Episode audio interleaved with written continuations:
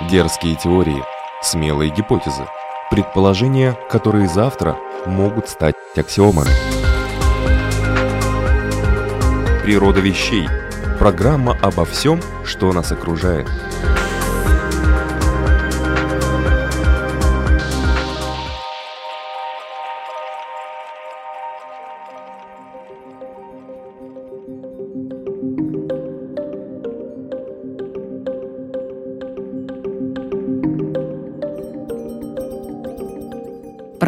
«Природа вещей». Ведущая Людмила Вавинска. Приветствую вас.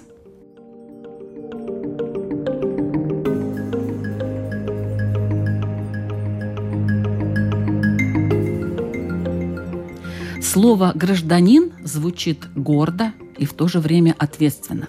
За тобой целая страна. У тебя есть обязанности, но есть и некоторые привилегии. Ты свой, ты здесь по праву. Ты ревностно относишься к тому, как твой главный документ рассматривают на границе. Он, паспорт гражданина, должен иметь политический вес. И приятно, когда сотрудники таможни, лишь мельком взглянув на странички, отдают его тебе, улыбаясь с пожеланием хорошего пути.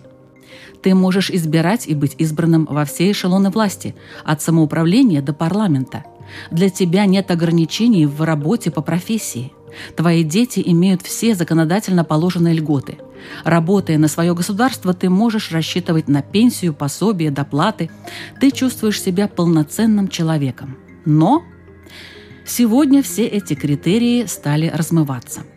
В больших конгломератах люди, являющиеся гражданами одной страны, могут получать практически те же права в другой стране – Государства отменяют так называемые внутренние паспорта, оставляя только те, которые действительны для пересечения границы.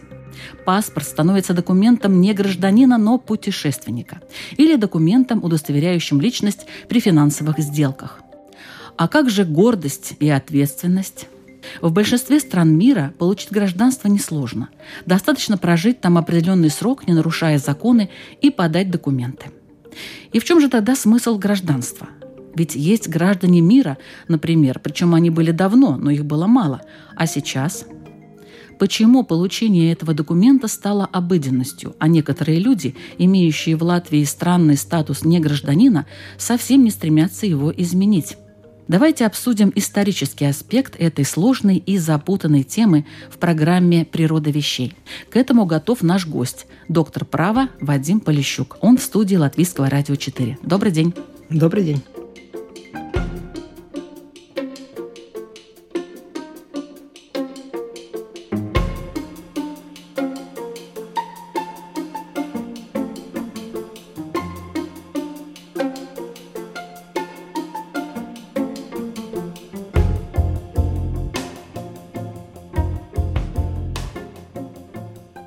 Гражданство сквозь века. Но начнем мы с современности. Что такое гражданство сегодня? Как его можно определить? Это вообще для юриста вопрос достаточно сложный. Потому что если мы посмотрим на то, как понимается гражданство в разных странах, то мы увидим большие различия даже сегодня.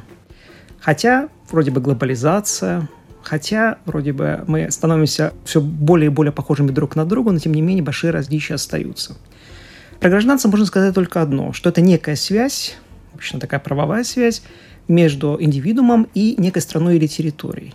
Все остальные признаки гражданства являются дискуссионными. Именно потому, что многие очевидные вещи, которые раньше связывались с гражданством, уже таковыми не являются. Очень многие права, которые раньше принадлежали только гражданам, теперь ими пользуются и не граждане, и иностранцы, постоянно проживающие в странах. Особенно это касается Европы. А какие именно? Например, во многих странах Европейского Союза люди, не имеющие гражданства страны проживания, тем не менее участвуют в выборах. И речь идет не только о гражданах Европейского Союза, но и о гражданах третьих стран. Вот это такой как бы пример, который лежит на поверхности. Еще лет сто назад, ну, такое, казалось бы, просто невозможно. Откуда вообще появился этот самый институт гражданства? Как все начиналось? Считается, что это вроде как европейское изобретение. По крайней мере, многие ученые с этим согласны. Действительно, если мы посмотрим на историю Европы, начиная с античных времен, то да, все время есть какие-то граждане. Граждане есть города-государства Древней Греции. Все мы наслышаны про римское гражданство, которое в терминах того времени было нечто очень крутым. Позже мы можем поговорить, почему. Гражданство было в средневековых городах-государствах. Ну и, наконец, подданные превращаются в граждан в Европе где-то в XIX веке, где-то в XX. И все это как бы длительный процесс, термин использовался один и тот же, но нужно понимать, что когда мы говорим гражданин про какой-то древнегреческий полис, и когда мы говорим гражданин про Францию эпохи французской революции или... Это разные вещи. Это разные вещи. Это очень разные вещи. Мы очень сильно зависим от Древней Греции, от Древнего Рима даже сегодня. А зачем им вообще надо было вот создавать это все, вот гражданство? Зачем это все?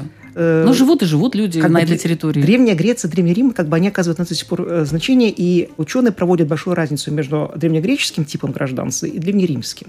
И не даже спорят, а какое на самом деле гражданство у нас сейчас? Она у нас римского типа или греческого? И многие, я с ними согласен, говорят, что именно скорее римского. И э, можно действительно обсудить, почему.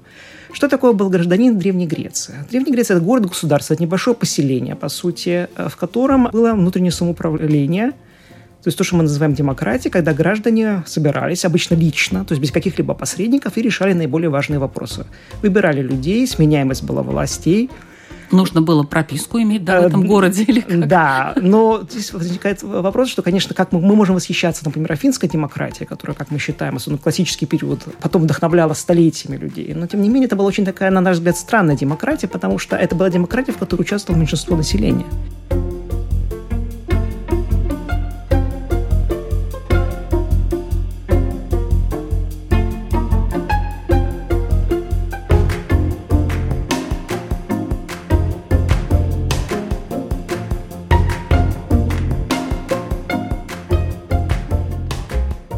Потому что граждане были, или права гражданства, или, по крайней мере, права активного гражданства, были только у мужчин свободных. И все, рабы, женщины не участвовали. Более того, в древнегреческих полисах были целая категория людей, которых обычно называли метики.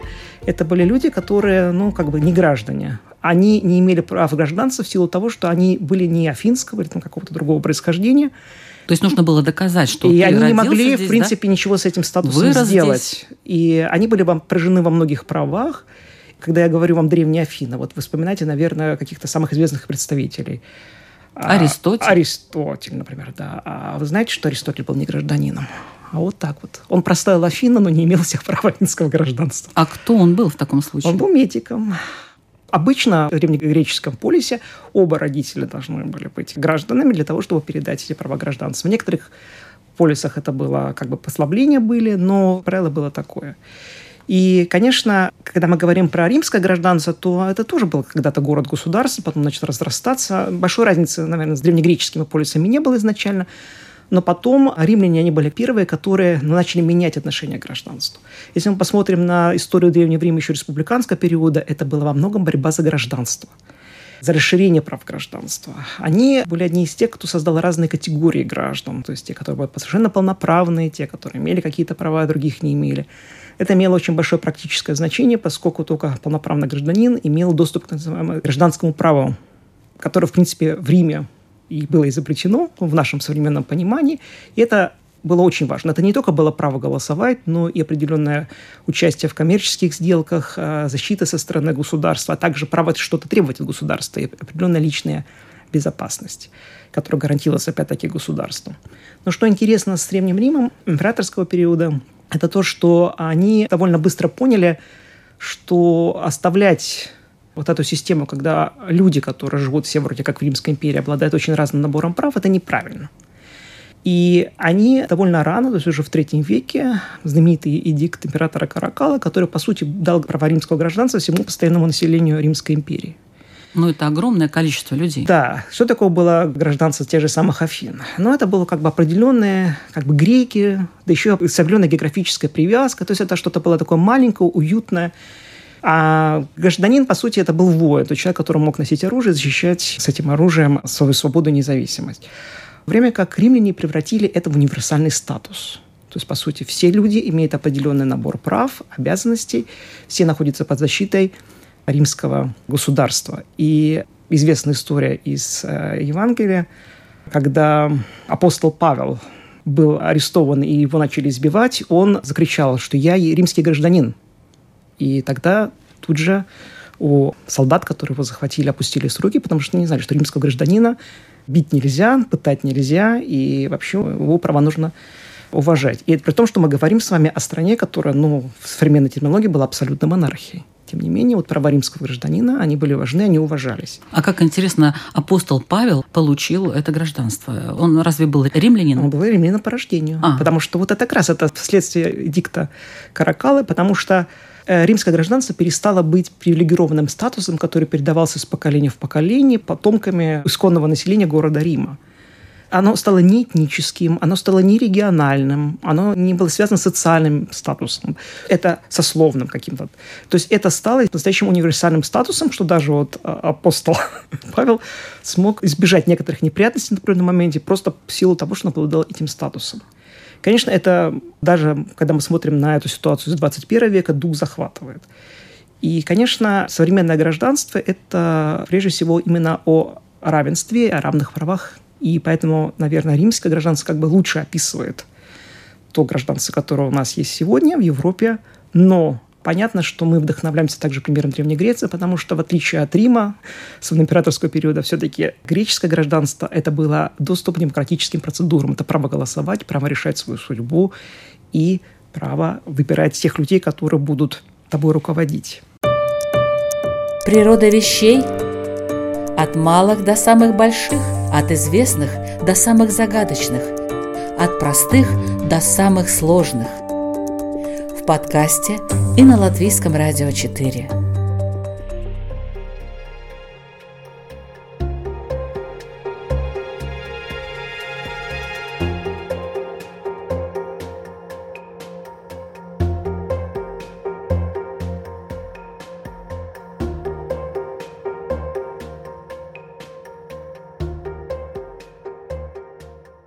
Только в Риме и в Афинах было гражданство, были и другие варианты. Конечно, какие-то разновидности гражданства были, но очень интересный момент – это когда римское гражданство сильно стало универсальным статусом, то, как считают многие исследователи, есть достаточно много а, свидетельств в пользу этого, что люди стали больше ценить свой статус не как римского гражданина, то есть, по сути, подданного империи, но как и горожанина. То есть это конкретного места, где они жили. Регионализация гражданства.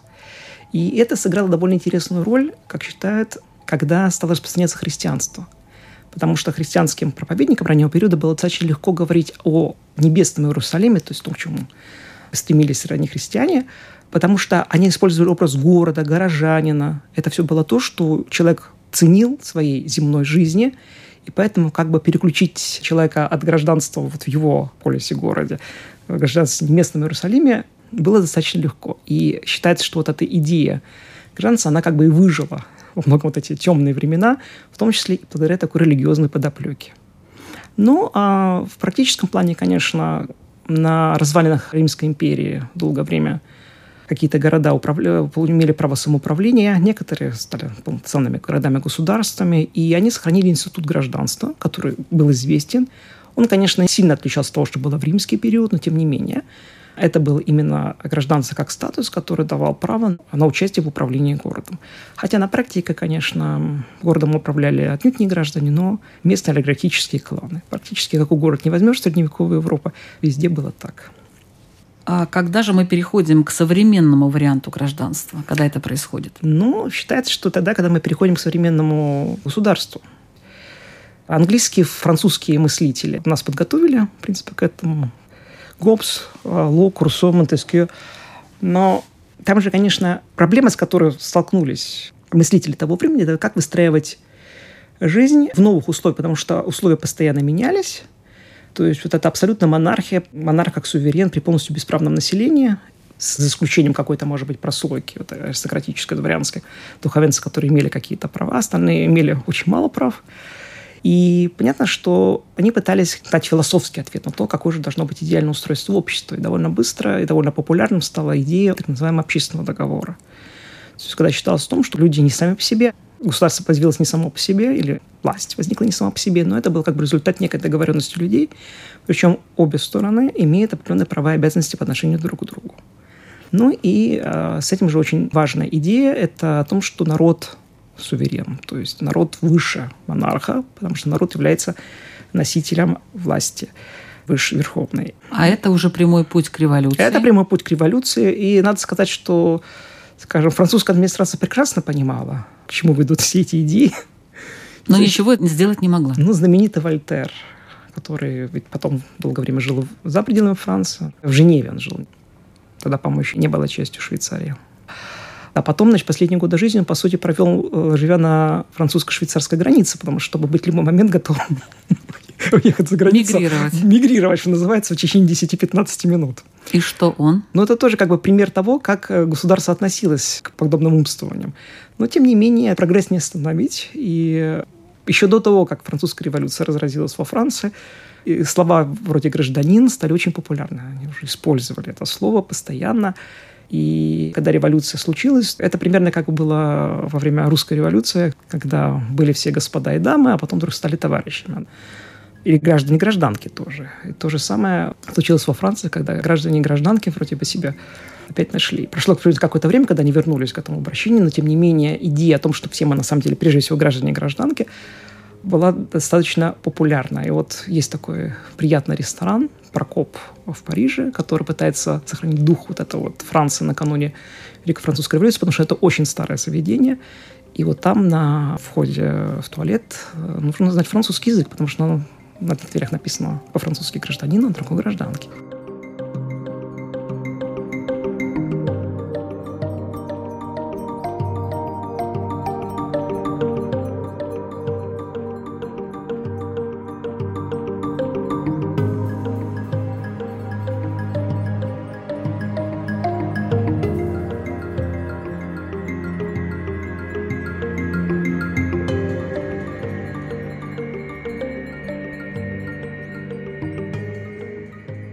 До французской революции, наверное, граждане в современном смысле не появлялись практически нигде. Это был, конечно, большой прорыв, потому что граждане это были люди, которые действительно участвовали в политических процессах, у которых был определенный набор прав и обязанностей, и которые были как бы с их совокупностью, то есть народ Франции стал а, носителем верховной власти. Но что нам делать тогда в таком ситуации с королем? Бедного Людовика XVI ему сказали, все, уважаемый Луи, ты теперь гражданин. Стали думать, как же его оформить по документам. Ну, дали ему фамилию по его дальним-дальним предкам Капет. Стал Луи Капетом. Последние годы жизни он прожил как Луи Капет и был казнен в результате голосования в французском парламенте. Но, тем не менее, уже умер как гражданин. А Я думаю, что ему не, это, говорится, не особо помогло. Ну, это такой грустный, ироничный пример, но, тем не менее, он как бы показывает изменение воззрения. То есть, место короля – как носитель верховной власти, который, в принципе, получает свою власть непосредственно от Господа Бога, и в этом черпает свою легитимность, кроме, конечно, армии полицейского аппарата и, и прочей группы поддержки. Тем не менее, еще 300 лет до этого казнь короля, конечно, такие вещи случались в Европе очень редко, ну, когда верховных правителей казнили или там убивали, но... Но не по этому поводу. Да, но все-таки идеологических оснований под это не подводили. Ну, за исключением, может быть, английской революции, где тоже, как вы знаете, казнили короля. XIX век, уже после французской революции, которая очень сильно повлияла на вопросы, в том числе и гражданства, и государства смотрели в странах Европы. Где-то с большим скрипом все это шло, где-то переход был достаточно легкий. Но, тем не менее, представление о правах человека, о том, что есть граждане, о том, что они тоже имеют на что-то право, даже в монархиях, которые становились все более и более ограниченными, распространяется, и появляется также институт гражданства в нашем современном понимании – оформляется окончательно как бы два основных способа, как мы получаем гражданство. То есть право крови, когда мы наследуем от родителя или одного из родителей, и право почвы. Где родился, то гражданство и получаешь. Что тоже в определенном смысле связано с тем, что на сцену выходит национализм, когда, конечно, легко говорить о народе как носителе. Но на самом деле очень быстренько в большинстве стран все-таки говорят не сколько о народе, сколько о нации. О нации как о акторе истории – при нации есть ее государство, которое часто называют именно национальным государством. Национальное государство становится основными деятелями истории постепенно, особенно уже в 20 веке, когда последние империи, которые были построены не как национальное государство, прекратили свое существование. Ну и, конечно, все больше и больше значения начинает играть право крови. Где, в случае, мы несколько возвращаемся вот в Древней Греции. Да?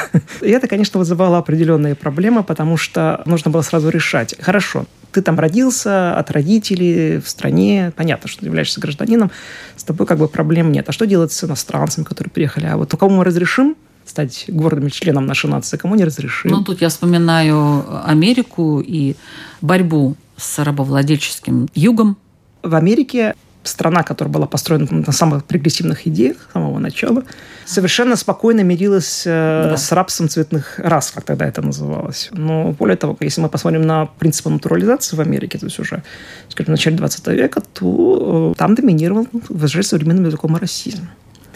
В Америке очень долгое время был запрет, например, на натурализацию представителей, как они говорили, азиатской расы. Нельзя и все, что бы ты ни делал. Ну вот нет и все. Почему они не были так уж уникальны? Скажем, в Российской империи не могли стать подданными представители, люди, которые были иудейского вероисповедания, крещенные евреи могли, иудейского вероисповедания не могли. И почему-то дервиши. Почему, кстати, я так и не смог найти в специальной литературе ответ, но, видимо, они рассматривались как мусульманский аналог э, монахов, и поэтому считались как бы подозрительными. Особенно с учетом сложной политики, которую Российская империя проводила в Центральной Азии наверное, вопросы безопасности, может, были какие-то. Но что касается евреев, то понятно, что это был государственный антисемитизм, который, ну, в принципе, процветал. Австралия, которая, как только они получили достаточную автономию от империи британской, они очень быстренько стали воплощать в жизнь концепцию Белой Австралии, когда всячески препятствовали поселению в стране не белого населения. Причем они могли быть очень разборчивы в отношении тех, кто условно считался белым. Причем делались это была административная практика. И была одна совершенно издевательская практика, которая существовала достаточно долго, так называемая проверка диктантом. Когда, значит, человек, который хочет ехать в Австралию, он должен был написать диктант на каком-нибудь европейском языке. Причем, что это за язык, лишал миграционный чиновник. То есть неизвестно было, на каком языке? Бывало случаи, что, конечно, люди, которые ну, не знали, не могли знать какой-то язык, тем не менее им читали. Но это было дело специально для того, чтобы человек завалил этот тест и его не допускали на территорию. Очень сильно от этого страдали именно представители азиатских народов, особенно они боялись японцев в то время, но не только. Но также в то время какие-нибудь политические бузитеры тоже не могли въехать в Австралию. Ну, то есть способы были. Такая вот дискриминационная политика сейчас считается неприличной, а с точки зрения международного права она вообще нелегитимна. То есть есть определенные нормы международного права, которые запрещают такую политику. Тем не менее, у нас до сих пор есть страны, где есть ограничения по расе для получения гражданства. Например, в ряде африканских стран только представители черной расы, опять-таки в кавычках, ну так написано в собственных законах, могут быть гражданами страны. Остальные а, могут получить только постоянное проживание. Расизм, он бывает и черным. А, Получается. Бывает так, что нарушение принципов недискриминации по расовому признаку бывает не только в отношении небелого населения, как это было исторически в странах Европы, Северной Америки и Южной, но и в отношении белого населения. Причина тому, конечно, называют травматический опыт колониализма. Природа вещей. От малых до самых больших, от известных до самых загадочных, от простых до самых сложных – подкасте и на Латвийском радио 4.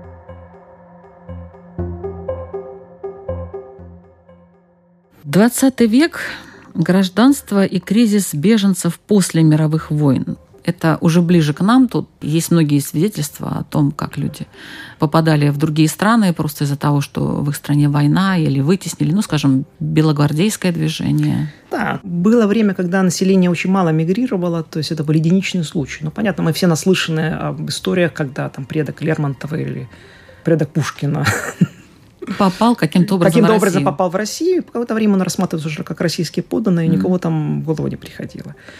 А потом, когда ну, Россия... Вот эти массовые вот эти вот миграции. Московское царство России расширялось, то есть они расширялись, расширялись, расширялись. Кстати, в России тоже остался вопрос, а по какому принципу мы принимаем население. То есть на одно время действовала концепция, что все православное население, вообще все, оно является так или иначе поданными московского царя. Но Потом это, это в каком веке было? Ну, это еще при Петре игрались mm-hmm. с, этой концепцией, но mm-hmm. очень быстро от этого пришлось а, отказаться именно потому, что присоединили Оздейские губернии, то есть Эстонию, Латвию. А там население, мягко говоря, тоже не православное. Mm-hmm. Поэтому от этой идеи как бы отказались. И тем не менее, тоже на примере России просто продолжу. В принципе, до середины 19 века стать подданным Российской империи было исключительно просто. Достаточно было принести присягу, по-моему, даже в губернском управлении, И по некоторым источникам это можно было даже сделать на иностранном языке. То есть надо было даже по-русски. Не обязательно знать. Ну, надо сказать, не, не нужно было знать. И знать э, Нет. российское, плохо знала русский язык да, в какие-то да. века. То есть это все как бы, это была такая некая формальность, но если человеку почему-то это было нужно, он это делал. Но потом начинается ужесточение, когда э, вопросы о присвоении подданства подаются уже на самый верхний политический уровень. И, в принципе, если мы посмотрим, что делалось в других странах Европы, то это было повсеместно так. И когда ужесточается доступ к гражданству, соответственно, появляется понимание о том, что есть определенная группа людей, которые ну, не вписываются в новую парадигму. Вот создаем неких идеальных граждан, а вот они не вписываются. Ну, то есть Российская империя, как я уже говорил, пыталась не допустить еврейское население, которое сохраняло свою религию. В каких-то странах там были какие-то еще требования. И произошел как бы взрыв и на фоне развала империй э, вот этих вот европейских и появления новых национальных государств, и получалось, что огромное население оказалось выброшено за пределы своих государств, потому что они походили либо по политическим причинам, как это было в Советской России, то есть я говорю про белую миграцию, либо по ну, вот, этническо-религиозному компоненту, потому что все-таки это не только русские, которые оказались в такой тяжелой ситуации, но, скажем, армянское греческое население тоже из бывшей Османской империи. И э, нужно было что-то со всем этим делать, потому что Европа впервые столкнулась с того, что там ну, сотни, миллионы людей, а они оказались без гражданства и без документов. Причем иногда это, конечно, совершенно неожиданно. Скажем, Российская империя вообще не признавала за человеком право выйти из подданства. Она была единственной крупной страной, которая не позволяла. Человек выезжал с российскими документами в Париж и думал, ну ничего, пересижу здесь, посмотрим, что будет. А потом советские власти через какой-то раз принимают решение о том, что кто находится за пределами страны, выехал без разрешения советского правительства и так далее и тому подобное, кто участвовал в антиреволюционной деятельности, то они лишаются советского подданства. Лишаются? Лишаются. Mm-hmm. И тогда огромное число людей просто оказалось, что их оказались бумажки, mm-hmm. по сути, только в руках какие-то, которые могли удостоверить их личность, но более ничего. Они mm-hmm. не были ни гражданами, они не знали, где они могут получить даже документ для того, чтобы каким-то образом передвигаться по Европе и каким-то образом ну, устроить свои дела. И в то время Европа, наверное, впервые столкнулась с таким массовым проблемой апатридства. Апатриды – то есть люди, которых нет никакой страны, которая несет за них ответственность. И, конечно, это не уникальный случай. Раньше тоже бывало, что какой-то человек оказывался в такой ситуации, но это были исключительные случаи. А тут эта речь касалась сотен тысяч людей одновременно. Что и Европа сделала? Европа в рамках тоже под эгидой Лиги наций было принято решение о том, что этим людям стали выдавать специальные документы. Их называют нансенские, нансенские паспорта. Mm-hmm. Их выдавали многие страны, включая Латвию, а в музеях, наверное, можно Можно посмотреть, будет. да, как выглядел mm-hmm. ландсовский паспорт, который выдавала mm-hmm. Латвия. Но, по крайней мере, э, этот документ давал людям возможность каким-то образом, ну, хотя бы передвигаться по Европе. То есть нельзя жить без документа. В 18 веке можно положить без документа. К 20 веку э, уже нет. уже нет, потому что мы пришли к паспортизации, по крайней мере, образованного городского населения практически очень многих странах пошли по этому пути. Визы, которые тоже были большой редкостью, а уже в 20 веке стали нормой. У людей возникало очень много проблем. Но и... с таким паспортом человек вообще мог потом, скажем, вернуть себе российское гражданство или взять другое? через какое-то время? Ну, кстати, советские власти допускали возможность восстановления советского гражданства при определенных условиях. Такие случаи были, когда люди возвращались все-таки. Но это в основном не боялись возвращаться люди простого происхождения, скажем, обычные солдаты например, которые просто были эвакуированы, скажем, с того же Крыма, потом вернулись. Но понятно, что есть большая категория людей, которые так, в принципе, и умерла с этим статусом. Но наш знаменитый писатель Бунин такой пример.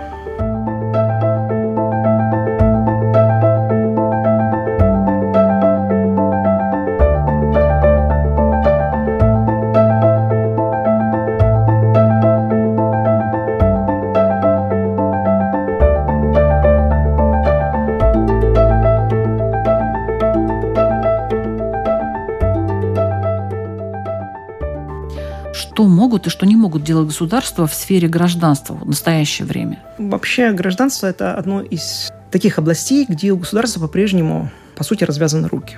То есть гражданство относится к национальной компетенции, и те международно-правовые инструменты, которые существуют, которые применяются каким-то образом к сфере гражданства, они практически никак не, волю государства не связывают.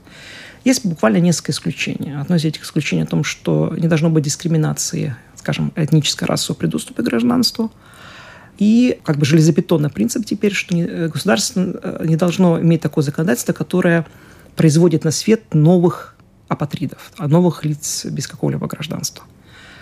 Причем, что касается взрослых апатридов, то там, значит, международная норма уже не так внятна. Что касается всего прочего, то здесь государство само как бы решает, и исходя тоже из своих представлений о том, кто является идеальным гражданином. Здесь, если очень коротко, то считается, что есть как бы два основных э, направления мысли государственной. То есть есть страны, где очень большое внимание уделяется вот именно этническому компоненту. Так или иначе, когда они говорят о нации, они имеют в виду некую этническую сообщность. И есть страны, которые, как считается, понимают все-таки нацию более в политических терминах. Классическим примером такой страны считается Франция, которая как бы слепа к своим меньшинствам, что не всегда бывает даже хорошо. Но, тем не менее, если человек готов стать французским гражданином, то он может это сделать, и вроде как ничто не должно ему мешать в теории. А гражданцы сейчас претерпевают очень большие изменения, по крайней мере, в Европе и в Северной Америке. Именно потому, что очень многие вещи, которые раньше, как мы уже говорили, признавались только за гражданами, очень многие права, они теперь признаются и за постоянно проживающими иностранцами. Понятно, что гражданство – это очень важный политический статус. Но мы уже упоминали о том, что не граждане многих странах голосуют. То есть, казалось бы, вот. Раньше ни гражданин не мог ни при каких обстоятельствах быть на государственной службе. Но другие какие-то должности есть, занимать. Но да, есть, скажем, страны, где это в каких-то степени разрешено. Это, кстати, даже разрешено для граждан в странах Европейского Союза с определенными ограничениями, но тем не менее. И доступ к социальным и экономическим правам, который раньше считался нормально, что это доступ имеется только для граждан, такие пособия, пенсии и прочее. Теперь уже, скорее всего, Европейский суд по правам человека очень разозлится, если узнает, что есть какие-то необоснованные э, разграничения между правами граждан и неграждан. То есть на наших глазах концепция меняется. И государства, конечно, не хотят сдаваться, они не хотят вот этот способ контроля над населением в виде доступа к гражданству полностью от своих рук выпускать. И поэтому, мне кажется, происходит очень интересный новый феномен это когда те проверки, которые раньше проводились на лояльность, на знание каких-то там языка, культуры, которые проводились при доступе к гражданству, теперь проводятся в отношении мигрантов, когда решается вопрос о их доступе на национальную территорию. То есть как бы вроде бы это во многом очень часто те же самые проверки, но они как бы проводятся уже раньше. Именно потому, что как только ты оказываешься под юрисдикцией государства, то вроде как у тебя уже намного больше должно быть прав и обязанностей, чем это было, ну, еще лет 50 даже назад считалось нормой. Поэтому гражданство в его классическом виде, оно находится в кризисе, то есть уже мы видим, что его суть меняется. Более важным становится не происхождение, как это вот было раньше, сколько просто факт проживания на какой-то территории. И это может привести либо к тому, что гражданство сохранится по тем же самым именем, но суть наполнения этого термина будет другое, либо оно вообще отомрет, и на смену ему придет какой-то другой концепт. Какой? Здесь можно только гадать.